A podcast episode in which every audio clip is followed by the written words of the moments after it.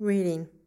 Now, while Paul was waiting for them in Athens, his spirit was provoked within him as he saw that the city was full of idols. So he reasoned in the synagogue with the Jews and the devout persons, and in the marketplace every day with those who happened to be there. Some of the Epicurean and Stoic philosophers also conversed with him, and some said, What does this babbler wish to say? Others said, He seems to be preaching, he seems to be a preacher of foreign divinities, because he was preaching Jesus and the resurrection. And they took him and brought him to the Areopagus, saying, May we know what this new teaching is that you are presenting? For you bring something strange, some strange things to our ears. We wish to know, therefore, what these, thing, these things mean. Now, all the Athenians and the foreigners who lived there would spend their time in nothing except telling or hearing something new. So Paul, standing in the midst of the Areopagus and men of Athens, said, Men of Athens, I perceive that in every way you are very religious. For as I passed along and observed the objects of your worship, I found also an altar with this inscription To the unknown God. What therefore you worship as unknown, this I proclaim to you.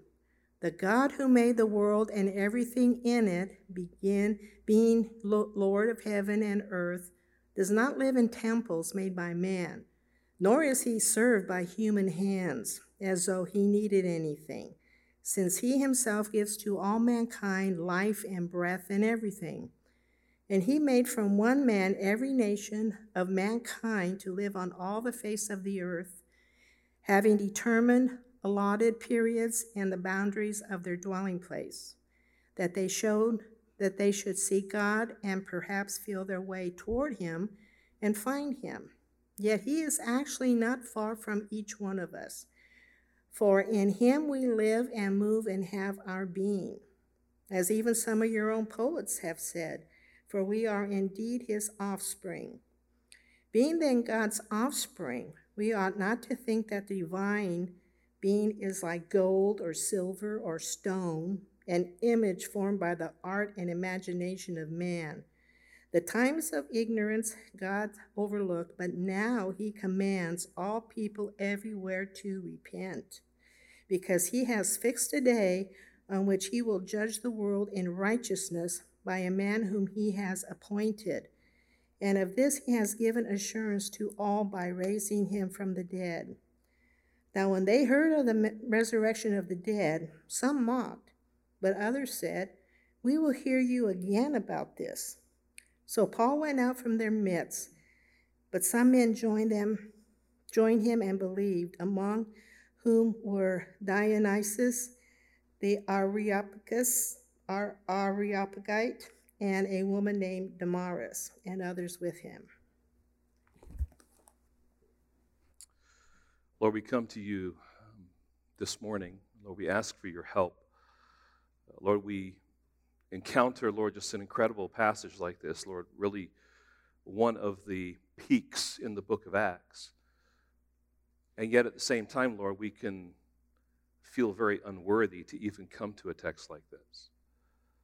And I ask, Lord, that you would help us not only to see what the text is saying, but what Luke is seeking to um, drill into us who are the readers of this book so that we can continue to be the kind of people you want us to be and so that we can be responsible and confident and certain about how we are to take the gospel message to the end of the earth. And so, Lord, what we know not, would you teach us? Lord, what we are not, would you make us? And Lord, what we have not, would you give us? We ask in Jesus' name. Amen. Thank you. You may be seated. I read a story recently about a man by the name of Dion. And Dion woke up much like he did every morning a quick bath, change of clothes, a healthy breakfast of bread and fruit. See, Dion was a man of the world, trained in the best schools and universities. He came from a wealthy family. He was greatly respected among his peers. And he carried a good amount of influence in society. Well, this day began like any other. He left home, he hailed a taxi, and he went to work. See, he was a member of the city council. And when he would get to work, many times the council would be listening to the city's issues and problems, and they would have to make decisions together. And sometimes it could get really boring, but at other times it could be kind of exciting, depending on what the topic was. Much of the time, there was squabbling about buildings and, and, and monuments and roadways and properties and things like that. Other times, however, they got to hear evidence for individuals who were accused of breaking the law, robbing people and businesses, even those who had potentially committed murder. And those were often the, the, the, the difficult times in this role that he had, but he was committed to his responsibility to serve the people of his city, and if he had to make a decision, to make it with integrity. And on this day, however, after some discussion about the city having to put limits on the price of oil and sanctions on those who were selling fruit at a higher price, a man was introduced having been speaking with many others in the city center marketplace. A man who seemed to be speaking about a new religion. This man was brought before the city council primarily because they were the guardians of both the religion and the tradition of their city. And Dion sat there and groaned, thinking to himself, Aren't there already enough religions and places of worship in the city? Do we really need to add another one? And where would we put their temple or their shrine? Well, Dion listened. And by the end of the day, he would leave his place of work, the city council, a changed man. He was still an Athenian, a member of the Areopagus, but he was now also the citizen of heaven, having repented of his sins and believed in the resurrection, the gospel of Jesus Christ.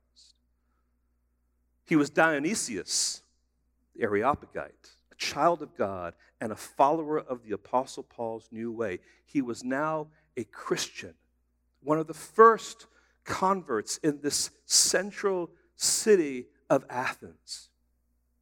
And as he left that day, although he heard people mocking and scoffing at the things that had been said, although some left intrigued, he, along with others, left that day in silence, tearful and contemplating what had happened that day. This was the beginning of the church in Athens.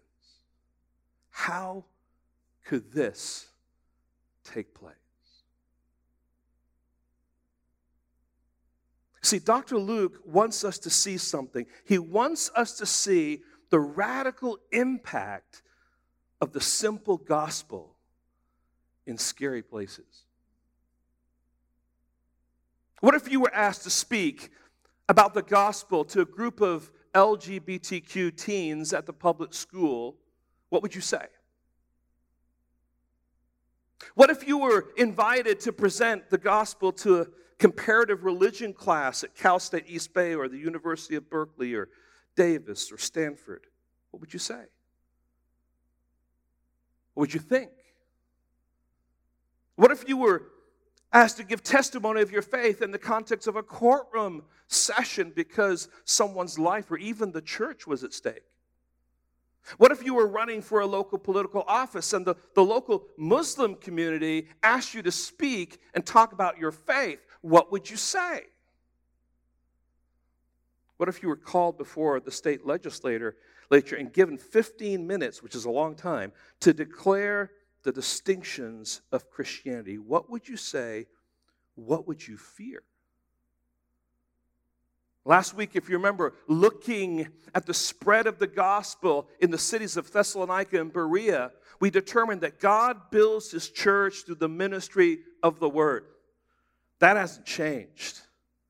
And today, Luke wants us to see that the word of God proclaimed in any and every context will bear fruit. And though this section of Acts seems repetitive because he's going to go into city after city after city, and he's going to do the same thing, go into the synagogues, he's going to reason with them in the synagogues, and the gospel is going to spread. Luke is driving home something we all need to hear that the simple gospel declared by an ordinary Christian is powerful and effective in every in any context. Let me say that again. The simple gospel, for it is simple, is declared or declared by an ordinary Christian, that's all of us in this room, is powerful and effective in every and any context. I wonder if we still believe that. I wonder if we think, well, it's not going to work in this context that I'm in. Can you imagine Paul on this day speaking where he's at? Probably the largest group of listeners, the smartest group of listeners, the most philosophical group of listeners, wondering, will the gospel take root? You better believe it will. Why? Because God has already said, This is my testimony. Go and spread it to the end of the earth. See, at the beginning of Acts, there were 12 simple and weak disciples of Jesus Christ who were unleashed on that known world. And they went all over the place. And what did they do?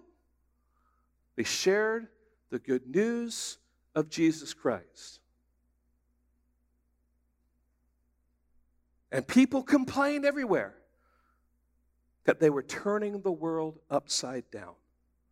It wasn't that they were turning the world upside down, it was the centrality of the gospel message that was turning the world upside down. Now, friends, what do you need if you're going to go as an uneducated fisherman into the Jewish council in Jerusalem? What do you have to have in your backpack? What's the tool that you need to bring with you? Not your smarts, not your position, not your style, certainly not your clothing, not your physical physique.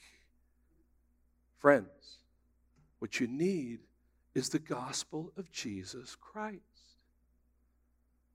What do you need in the commercial center, Ephesus? What do you need in the university campus, Athens? What do you need in the corridors of power, Rome? What do you need in the marketplace or the prison officer, Philippi? What do you need in the brothel, Corinth? What do you need in the coven, Ephesus?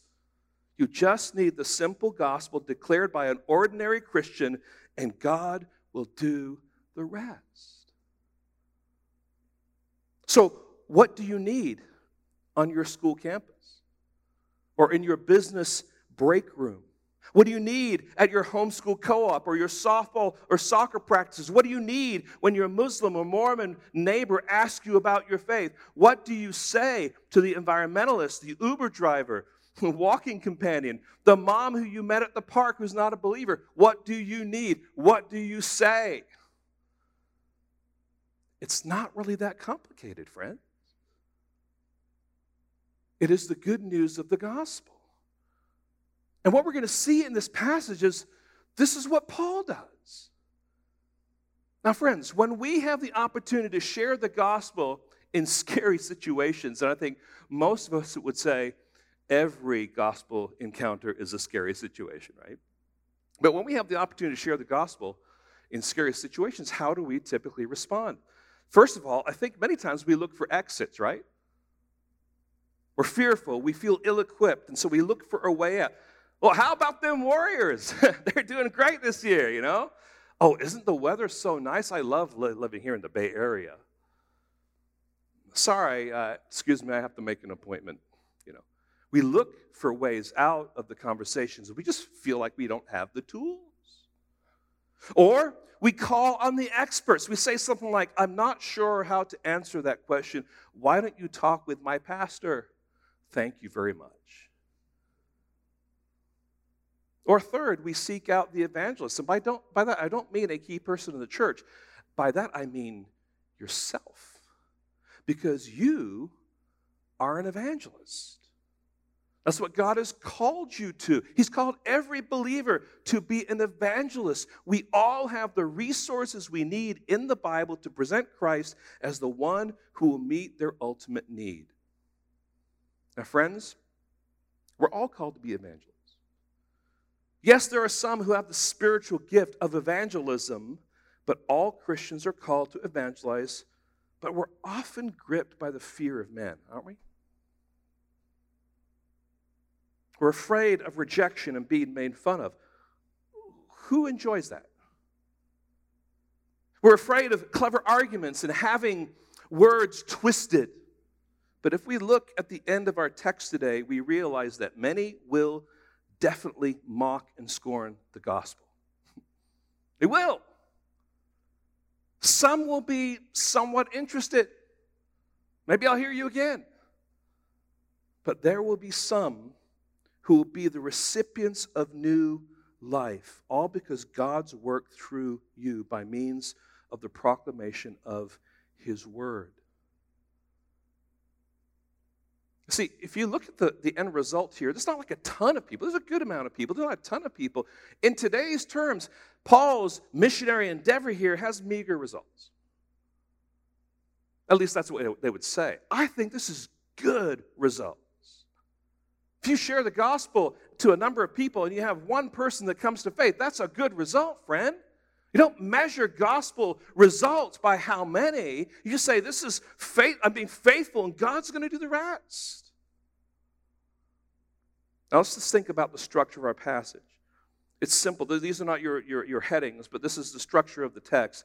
We have the setting, we have the sermon, we have the significance. So the setting is, is what led up to the sermon. The sermon then is, is what Paul says in his sermon. Then we have the significance, which really is the response to his sermon. But I want you to know from the outset, the gospel emphasis in this passage is on the resurrection. And I want you to notice the, the three different ways in these sections that the resurrection is used. If you see in verse 18, we have in the setting here, it says this And some said, What does this babbler say? Others said, He seems to be a preacher of foreign uh, divinities because he was preaching Jesus and the resurrection. In his sermon, at the end of his sermon, he's driving it home. He says, Because he, that's the Father, has fixed a day on which he will judge the world in righteousness by a man whom he has appointed. Of this he has given assurance to all by raising him from the dead. Again, the resurrection. And then the very next verse in the significance section now, when they heard of the resurrection of the dead, some mocked, but others said, We will hear you again. So the gospel centrality here is flowing through the resurrection. Now, I want you to notice that in our text, that Paul doesn't begin with Christ and the resurrection. He begins by telling the simple story of who God is and then ends up telling about what God has done in the gospel, which is the resurrection. And friends, it's a simple gospel, and we can declare it. It is, uh, we are weak and ordinary, ordinary Christians, but we're not experts by any means, but we can be faithful to share the simple gospel. But God is powerful to work through us. So, it's interesting that this theme has come up this morning. We didn't orchestrate it, God does these things. But I want to appeal to you this morning to trust that as a follower of Christ, you can be faithful to God with His gospel in any and every place. You can. You, if you're a Christian, you are tooled. Now, can we grow in that? Absolutely. But we're talking about the simple gospel here. So, therefore, I want to encourage you, first of all, to trust in the providence of God. Secondly, to trust in the preaching or the proclamation of God's word. That happens in a sermon, it happens one on one, can happen in a variety of different ways. And third, to trust in the power of the gospel. So, first of all, trust in the providence of God. Do you trust that God is at work orchestrating the affairs of man? That God is at work in every place, even in the scary places. Now, just think about this. Likely, Paul is on this missionary journey. He has in his mind a path and a plan that he wants to accomplish, which probably had Athens in mind, but not the way it's happened. He didn't probably go into Thessalonica and say, you know what, I hope that we're going to get run out of town by a bunch of Jews. No. God orchestrated opposition. The opposition was the means by which he then had to leave Thessalonica and he went down to Berea. And while he was in Berea, ha- having preached the gospel and sharing and building up the people there, those Jews come from Thessalonica. And now he's moved out of Berea. The believers help him to get to Athens ultimately. And he's in Athens. Silas and Timothy remain. And while he's in Athens, he gives uh, instructions for them to come to him in Athens as soon as possible. Clearly, friends, Paul is in Athens by God's design. God, this is God's timing, and this is God's new place of ministry for Paul. So, as we work through these verses, I want you to see how God's providence is at work. Let's look at these verses, verses 16 through 20, really by answering four questions. First of all, what does Paul see in Athens? We find that there in verse 16. Now, while Paul was waiting for them at Athens, his spirit was provoked within him as he saw that the city was full of idols. So, in the providence of God, when Paul comes into the city of Athens, he sees that the city is full of idols. Now, you don't have to remember, well, it's good for us to remember, I should say, that Athens was a magnificent city.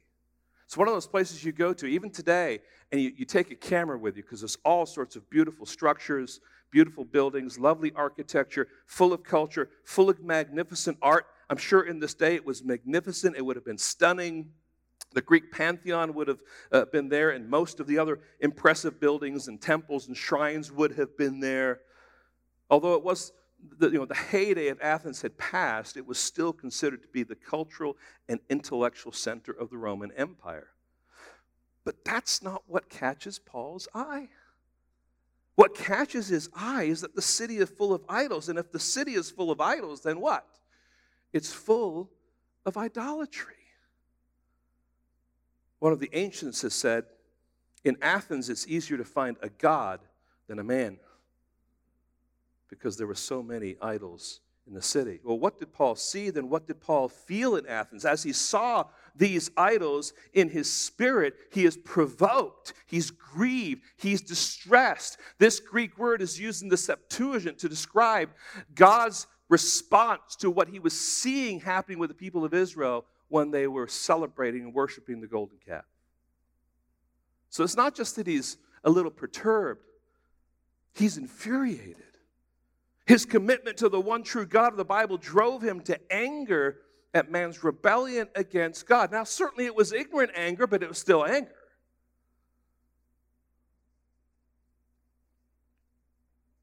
Is that what you notice when you enter a city?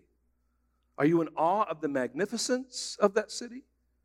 Are you captivated by the big buildings, the beautiful architecture, or the amazing public transportation? Or are you taken aback by the rampant unbelief?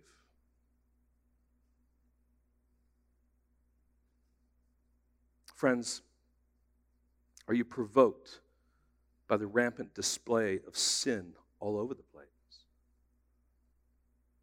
What did Paul see? What did he feel? Third, what did he do?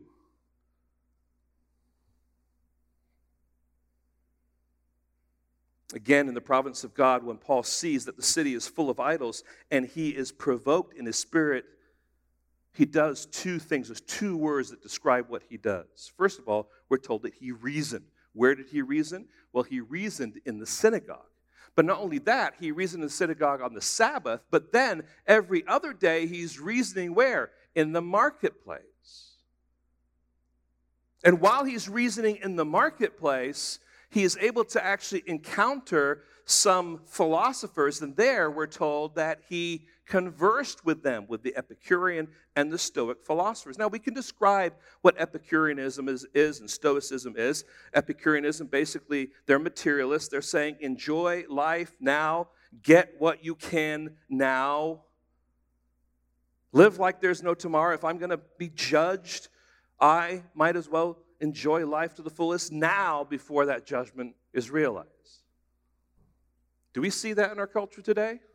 Absolutely. Just live life now. What about Stoics? Well, they're a little bit more tight, right? God has dictated the affairs of man, so we ought to accept our destiny. So grin and bear it because it is what it is. And if I'm going to die, it's going to happen, right? Just embrace and endure life's tragedies and pains. Friends, although we say, well, here there's philosophers and Stoics and Epicureans, look, this is, this is the world. this is the thinking of the culture that's reflected here with these, these philosophers. We look at our society, it has similar ideas and philosophies. And I know we can be overwhelmed with that, like, oh, what can we say? You say the very same thing that the Apostle Paul is saying repeatedly over and over again. So, friends, we see that he goes in and he reasons, he, he, he is conversing with them. The idea of conversing, by the way, it simply means to be thrown together with. So you're, you're thrown together and you're having this dialogue and discussion. Well, how did the people respond is the next question. Paul reasoned and conversed with these philosophers, and he encountered three responses insults. What does this babbler have to say? The idea there is that he's picking bits from here and bits from here and bits from here and bits from there. There's confusion. He seems to be a preacher of foreign divinities. In other words, they hadn't heard this before. This is news to them. This is like, what is going on? This sounds really, really strange. But ultimately, they invite him to say some more. Come to the Areopagus. We want to hear more. And friends, in the providence of God, reasoning and dialoguing has led to curiosity, has led to an invitation. I don't know that Paul had thought that morning that when he got up, that as he was in the marketplace, he was going to end up in the, in the Areopagus. But that's all part of God's promise, uh, providence. They're saying, We want to know what this new teaching is that you're presenting. So we, we want to know what these strange things mean. So there he goes. Now, friends, do you see how God's providence is at work?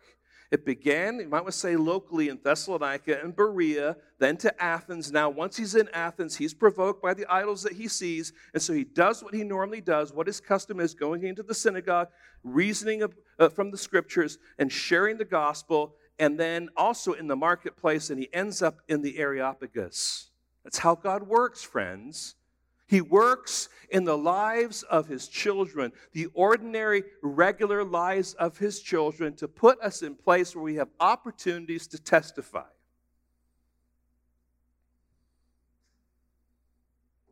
Let me give you a few examples. When you're sitting in the hospital waiting for your child to get a test or a procedure, and you get to talking with others in the waiting room who are doing the same thing. And before long, your shared trial is giving you an opportunity to point to Christ. That's the providence of God. You didn't orchestrate that, God orchestrated that. When a parent stays after soccer practice to talk with you or about uh, uh, the struggles that they're facing in their family, and they ask for advice, and so, for the next 20 minutes, you're able to encourage them in their struggle by pointing them to the one who has sustained you through the years when you have had to face similar struggles. That's the providence of God. Or when you go to play a round of golf and you're, you're by yourself, and so you're paired up with another, another man, and you find out as you're playing that this man is there playing golf because his wife is in the hospital just about ready to die. And so you ask some more questions and you, you, you say, hey, you know, can I pray with you?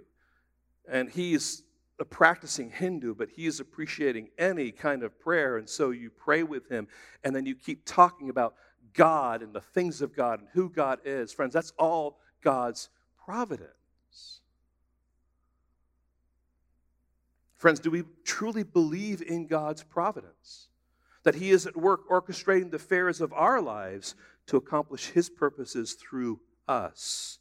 If we do, then we will approach each day with the expectation of gospel moments. We'll approach each day, each day praying that God would give us freedom to declare His good news as those opportunities come. Friends, I want to encourage you to trust in the providence of God. Secondly, I want to encourage you to trust in the preaching of God's word. See, God is at work through the simplicity of his word. Now, when I say preaching, we certainly see Paul here preaching in the Areopagus. But I also want to kind of bring it down to the level of all of us. This is simply a gospel conversation. It can be in front of a group of people. It can be, you know, with a, just a number of people. It could be with a family. It could be with neighbors. It could also be one on one. But it's an opportunity for you then to declare his goodness. So trust in the proclamation of God's word as it confronts, as it exposes, and it, as it convicts men of sin. So, Paul, having testified in the marketplace, is now led into the Areopagus and he preaches. And it's a model sermon, friends. It teaches us how to speak to the skeptic. And notice what Paul does. And we're going to work through three things. They're not going to be on the screen yet, but I'll just give them to you ahead of time here. First of all, he makes a connection with his audience. Secondly, he explains who God is. And third, he declares what God says. So let's walk through that together because although Paul is an expert, you might want to say, he's educated by Gamaliel, he was taught by Jesus himself. What he says is not that complicated, it's the simple gospel. Why? Because it's the same message that he's preaching over and over and over again. You don't change the gospel message because of the place that you're going. You're always getting to that message. And you might kind of, you know, lead from a different place, but you're getting to that gospel message. Why? Because that's the issue.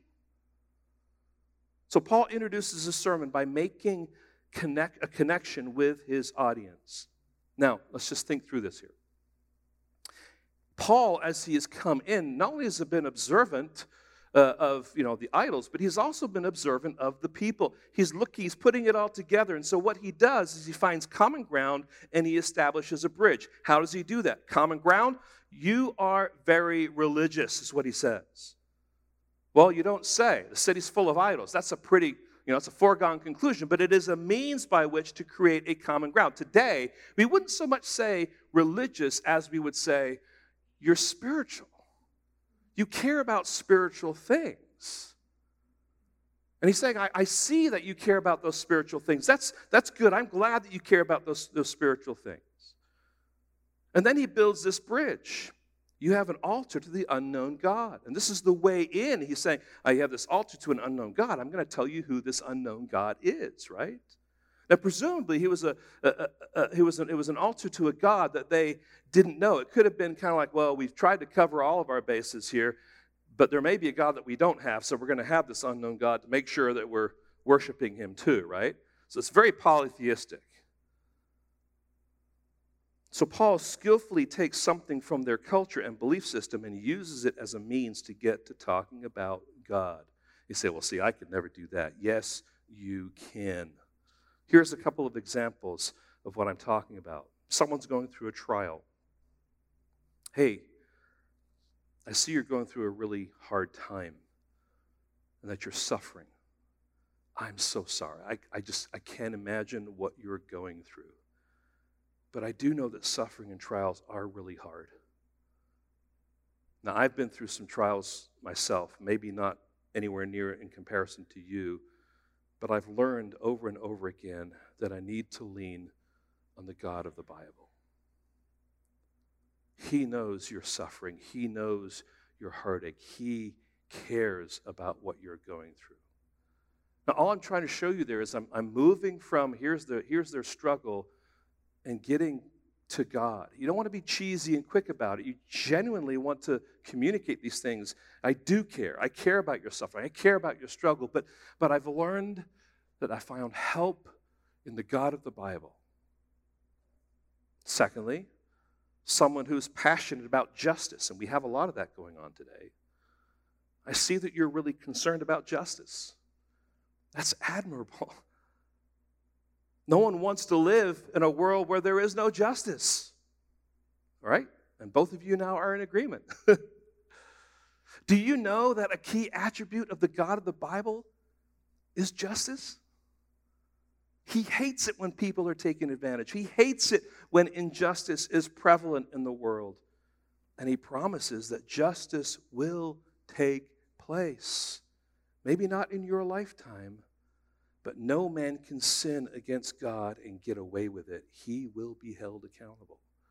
All, all I'm doing is just very simply moving from what they value to say, you know what? Let's look at God. This is his character, and this is what he thinks. And we can all learn to kind of look at these ways to bridge in and ultimately point to the God of the Bible. And friends, when we make connections like this, we show that we are paying attention to them. We're showing them that we care.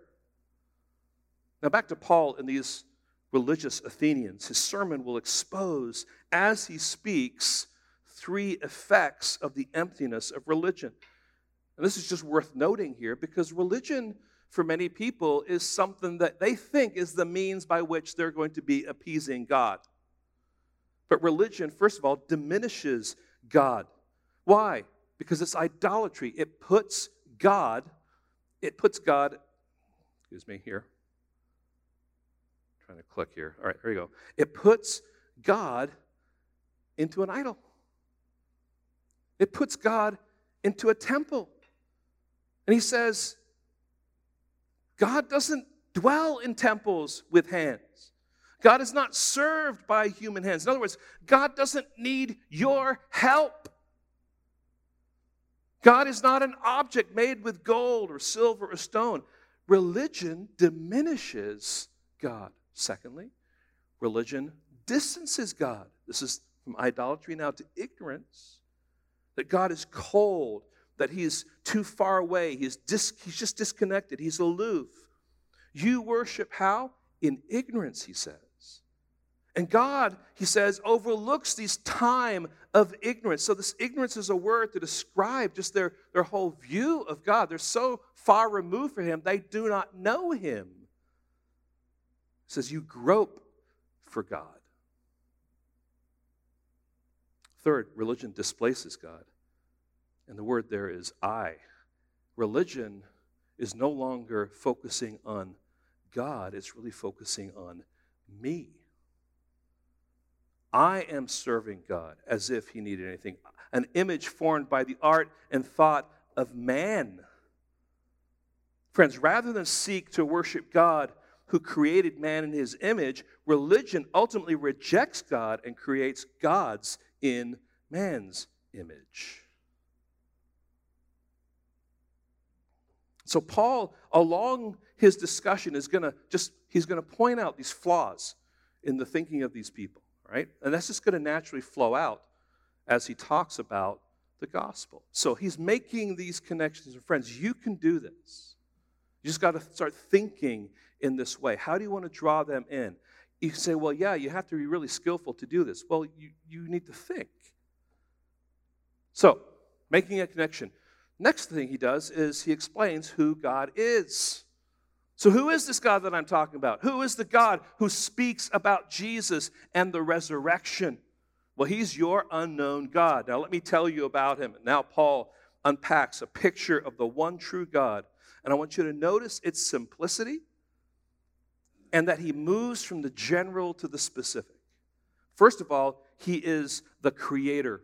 He is the creator.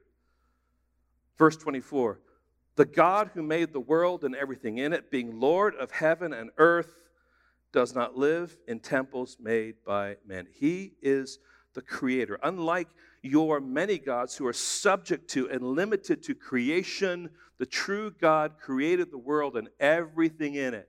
And unlike your many gods who live in temples and shrines. God, uh, the God that I'm talking to you about, is not confined to those places, these temples made by man. He's the creator, He is also the sustainer. He is actively involved with his creation, nor is he served by human hands as though he needs anything, since he himself gives to all mankind life and breath and everything. The world that God has created is the world that God sustains. The reason the molecules are holding together is because God holds them together.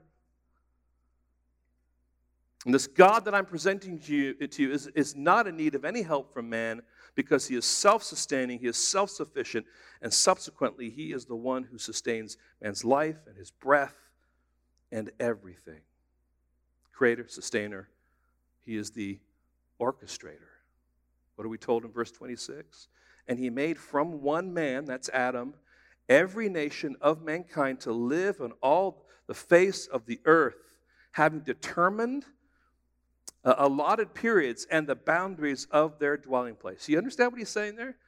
Every nation that is on the face of this earth today has started out with Adam. And God has been the one who's been orchestrating all those different nations. He rises them up and he puts them down. He lets them expand their borders, and he is the one who shrinks their borders. And as we gather together this morning, we all have history, we all have ethnic roots, we all have um, countries that we're from, and we're all part of this area. So, you know, I'm from, uh, you know, my, my mom is Swedish, my father is British. One of the things I found out uh, this, past, this past year, my, my kids did for, for Christmas was Ancestry.com. I've always known that um, I have a British heritage, but what I didn't realize, I knew my parents were both born and raised in India, but I didn't realize that on my dad's father's, my, my dad's side, that the generations go back like to the early 1800s in India, not in England. The point is, we, we all have different ethnic origins. We have, all have different places that we're from. God is the one that arranged that. The reason why our country is called the United States of America isn't because we had a group of men that got together and wrote a constitution. Behind all that is a God who's working the affairs of man. And he's, he's done that in Russia, he's done that in Ukraine, he's done that in all different places, friends. God is the one who's orchestrating that. Not only is he the creator, the sustainer, the orchestrator, he is also the revealer. So, this God who creates, sustains, and orchestrates now can be known. Right? He has revealed himself if we're willing to look for him. Right? He is an approachable God. That's what verse 27 says that they should seek God and perhaps feel their way toward Him and find Him. He is a personal God, not an impersonal idol. Yet He is actually not far from us. And then He begins to quote two uh, poets, Epimenides and Aratus, to make his point. In Him we live, uh, live and move and have our being. God is a personal God. We are his offspring, not in a redeemed sense, but in the fact that, uh, that God is the one who created us and he, we have received life and breath from him. And see, what Paul is doing here is making a further connection by drawing lines of similarity from the Athenian culture. And we might do the same thing by quoting songs or movies, TV shows, or even books. I mean, here's a few, and it depends on what you're talking about and how you're how you're drawing out the, the, the gospel connection. But, you know, it was, the, it was the best of times, it was the worst of times. That's from Dickens. Don't worry, be happy. You guys remember that? Life is like a box of chocolates. You never know what you're going to get. Uh, friends, these are, these are statements that you can, you can lean on you can draw from that are contemporary, but also are going to give you further opportunity to reinforce what Scripture says. Let it go, let it go. I, you know, if you're thinking about the Lord's return, Arnold Schwarzenegger, I'll be back. So you just got to stop and you got to think. And probably this is how we do it when we're having conversations with people. You know, there is some contemporary statement or thing that might reinforce what it is I'm saying to give us somewhat understanding of, of who God is and what he is about. Friends, Paul is declaring the simplicity of God who is the one God who created the world. Do you believe that? Right? He sustains the world. Do you believe that? He, he also orchestrates his creation. Do you believe that? Now, these are big, simple, overarching themes. This is you don't have to be a rocket scientist to believe this. You don't have to be a Bible expert to know that God creates, sustains, and orchestrates his creation. You don't have to be a, have a PhD to know that God is both an approachable and a personal God. No, you simply have to know the basics of the Christian faith. I just think that sometimes that we have, we in a sense, kicked the can out of the way to say, you know, we, we can't share the gospel as effectively as we used to. No, you can. The reality is, more people may be rejecting the gospel, but the gospel hasn't changed.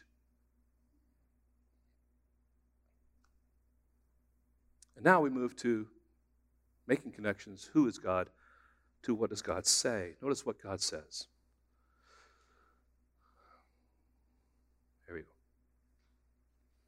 Having established who God is, Paul now goes on to communicate what God says. And he also reveals that this God is both judge and reconciler. Now, friends, Paul goes on to say to his hearers since the resurrection is true, then judgment is a certainty. And three certainties about the judgment now are unpacked for him. This is where he's driving it home. Be, he began general, and he's now driving home now to a more specific purpose. This is where he's getting, might want to say, to the heart of the gospel, right? God has appointed, first of all, a certain day. A certain day. It's a fixed day when he will judge the world. A court date has been set in heaven. He has a certain day when he will judge the world. You can count on it. He said it. It's going to happen. God has been patient. He's been long suffering, Scripture says. But the day of reckoning would come. You know, sometimes uh, every year, I think most of us get that dreaded postcard in the mail that says, This is your summons for jury duty in Alameda County. And when you receive it, you all respond the same way. It's hard to spell, but it sounds like this Ugh, right? I can't believe it. This is not a good time. How can I get out of it? Right? And here are some of the frequently asked questions about jury duty How did my name get selected for jury duty? How may I be excused from jury duty? May I postpone my jury service to a convenient time? You might think that's more convenient, but it's not going to be more convenient. Trust me, right? What happens if I'm late? Can I send my spouse in my place? And friends, that's just for jury duty. But God isn't calling you for jury duty, but to stand trial in His presence. Every name gets selected for judgment. You can't be excused from judgment. You can't postpone your judgment to a more convenient time. You won't be late for judgment and you can't send your spouse in your place. Friends, the only way that you can get out of judgment is to have Jesus stand in for you as your substitute. And in order for that to be true, you must be born again. You see how he's moving here. There's a certain day, judgment is coming. This is what this God says. Secondly, there's a certain standard. There's a certain standard. He will judge the world. How? In righteousness.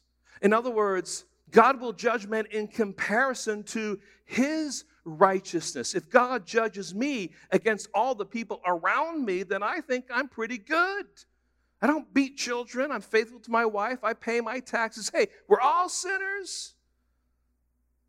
We all make mistakes. But, friends, God doesn't judge on a curve.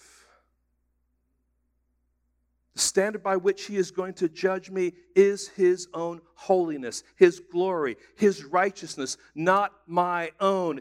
No matter how much you complain to him, and compared to that, I will come up short. I will miss the mark, Scripture says, for all have sinned and fallen short of the glory of God. If you measure me by the Ten Commandments, I will fall flat on my face. If you, O Lord, should mark iniquities, O Lord, who could stand? So God's holiness, his righteousness, is the standard by which we are judged. But then, not only is there a certain day and a certain standard, there's also a certain man. See, we usually think of God being the judge on that day, don't we? We don't think of it being a man who is going to judge, but the final judge will be both God and man. Man with a capital M. His name is Jesus. Turn, if you would, to John chapter 5. John chapter 5. This is so important for us to see because uh, not only does our world not get this, much of the church doesn't get this. And it's important for us to see this. John chapter 5, verse 22. It's not going to be up on the PowerPoint. Jesus is speaking here. He says, For the Father judges no one, but has given all judgment to who? The Son. Let that sink in. That all may honor the Son just as they honor the Father. Whoever does not honor the Son does not honor the Father who sent him. Truly, truly, I say to you, whoever hears my word and believes him, uh, who sent me has eternal life. He does not come into judgment, but he has passed from death to life. Truly, truly, I say to you, an hour is coming and now is here when the dead will hear the voice of the Son of God, and those who hear will live. For as the Father has life in himself, so has uh, so he has granted the Son also to have life in himself. And he has given him, that's the Son, authority to execute judgment because he is the Son of Man. Do you understand that gentle Jesus, meek and mild, will be the judge of every man? And eternal life and death will be his sentence. So, since the resurrection is true and judgment is a certainty, there needs to be a right response to this God. And friends, Paul's gospel is simple God created, God sustains, God orchestrates, God reveals, but He reveals that there's going to be a day, there's going to be a standard, there's going to be a man, and so you must repent. Now, friends, we know this. This is, this is gospel. This is gospel 101. See, Paul is a smart man, isn't he? He's a learned man. But he doesn't bring wisdom and philosophy and techniques into his sharing of the gospel. He simply unpacks the scriptures to present the truth about who this God is and what he has done in his son, Jesus Christ. So we trust in the providence of God. We trust in the preaching or the proclamation of his word. But then, third, we trust in the power of the gospel. God is at work drawing people to himself. We don't see how God is doing that, but we know that he is. We scatter the seed, and God is the one who prepares the heart for the seed so that that seed can germinate and, and, and life begins. So, how did the people respond to the sermon? In much the same way that they respond to the biblical Christ centered sermons or gospel discussions today. First of all, there's mocking unbelief. Mocking unbelief. And mocking unbelief here with every, uh, with, with all the facts and the proofs and the evidence and the clarity, there will always be those who will not believe. And quite frankly, that will be the majority. Are we okay with that? See, in our, in our American Christian culture and thinking, it's always successful when we have more and there's a mass of people that respond. Quite frankly, I'm more suspicious. What did we miss? How have we manipulated? See, they're often blinded by their belief systems. They're not willing to change the pursuit of their sinful pleasures, and anyone and anything that gets in the way of that is mocked and ridiculed and scorned. Sadly, much of this attitude is present in American culture as well as in the church in America. So, if we love our sin, what do we do? We create a God, little g, that doesn't care about our sin and still call it Christianity. It's another form of mocking unbelief. Secondly, there's thoughtful consideration. There certainly were some people here that said, hey, you know what, we want to listen to you again. And some people will respond that way, and that's encouraging. And sometimes people, you know, this, this gospel presentation is a process, it's not just a moment. And some of you are, are evidence of that. It's taking you time. You, you explore the different religions, you've gone down different paths, and you finally come to the place where you're like, this is true, and I humble myself before the Lord Jesus Christ. Friends, it's possible that you have been, in a sense, kicking the can of responding by faith to the gospel for a long time. You know the facts. You know the scriptures talk about Jesus' death, burial, and resurrection. You know that Jesus refers to that himself, and he says, This is why I've come. You know the facts, but you've chosen just to ignore that, procrastinate it even. The Bible says, friends, today is the day of salvation. You don't know what tomorrow holds for you. And then there's genuine faith. Now, isn't that beautiful? I know I began with the story about Dion, right? But can you imagine getting up in the world in which you live and the thinking in which you, you've become accustomed to? This is the direction you're going. And on that day, everything seems normal as you're getting out to go into life and do the things that you're responsible to do. But there's a message from one man that just hits you square in your heart, and you are radically changed. This is what happens when the gospel goes forward. This is what happens when ordinary Christians share the simple gospel and trust that God is going to work in and through it. Next, we see there's a woman, Damaris. Now, obviously, what, what Luke is doing here is he's, he's listing names that would be clearly understood in that context. Oh, yeah, Damaris, we know her. We know Dionysius, we know him. That there are many others. And friends, for those who believe in the gospel, who repent of their sins and embrace Jesus and the resurrection, there is a new and profound hope. They now have a new life, eternal life. They now have a new family, the church, the body of Christ. They now have a new and certain future, heaven. They have a new outlook on life, joy in the midst of trouble. They have a new comforter, the Holy Spirit, who is with them. They have a new purpose to glorify God in all they do rather than self. They now have the living, breathing Word of God guiding them. And they now have a spiritual pursuit to be like Christ. And we could go on and on and on talking about the benefits that come because of the gospel. Now, friends, just bringing this to a close, my, my concluding thought is really, really simple. And it's repeating what we've already said. I want you to be convinced that ordinary Christians, armed with the simple gospel, can turn the world upside down. You don't have to be an expert, you don't have to be a PhD.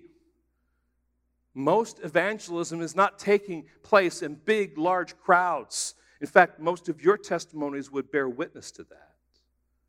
Most evangelism takes place one on one, person to person, family to family, friend to friend.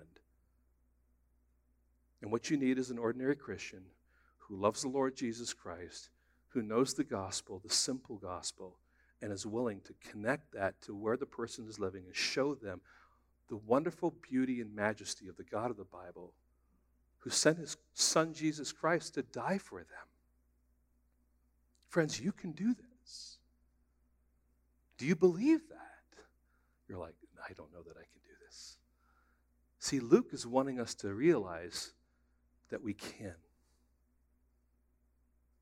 Now, we don't copy Paul, his every word, but we lean on the example. We understand that God is creator, we understand that He sustains, we understand that He orchestrates, but the same God has revealed Himself, and this is what He says. May this be an encouragement to you, friends, to look at your day afresh, to see opportunities that God has created for you to open your mouth, don't run for the exit. don't call me, say, Pastor, can you come? God has given you the tool in your backpack so that you can be faithful to proclaim His gospel and leave the results to Him. Lord, help us today as we consider the wonder and the beauty of the gospel. The wonder and the beauty of the fact, Lord, that yes, you had disciples, and yes, you taught them, yes, you showed them how you declared to them how you are present in this, the, the, Old Testament scriptures. And Lord, today we have so much more written for us to understand this gospel. We have the clarity, Lord, that we need.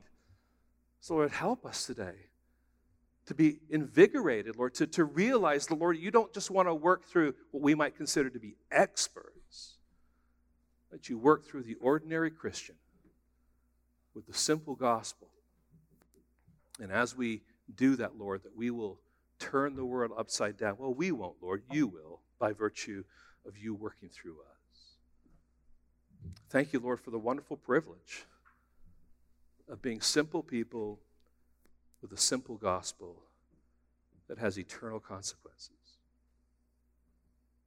Give us strength, but help us to be reinvigorated, Lord, to be able to do this.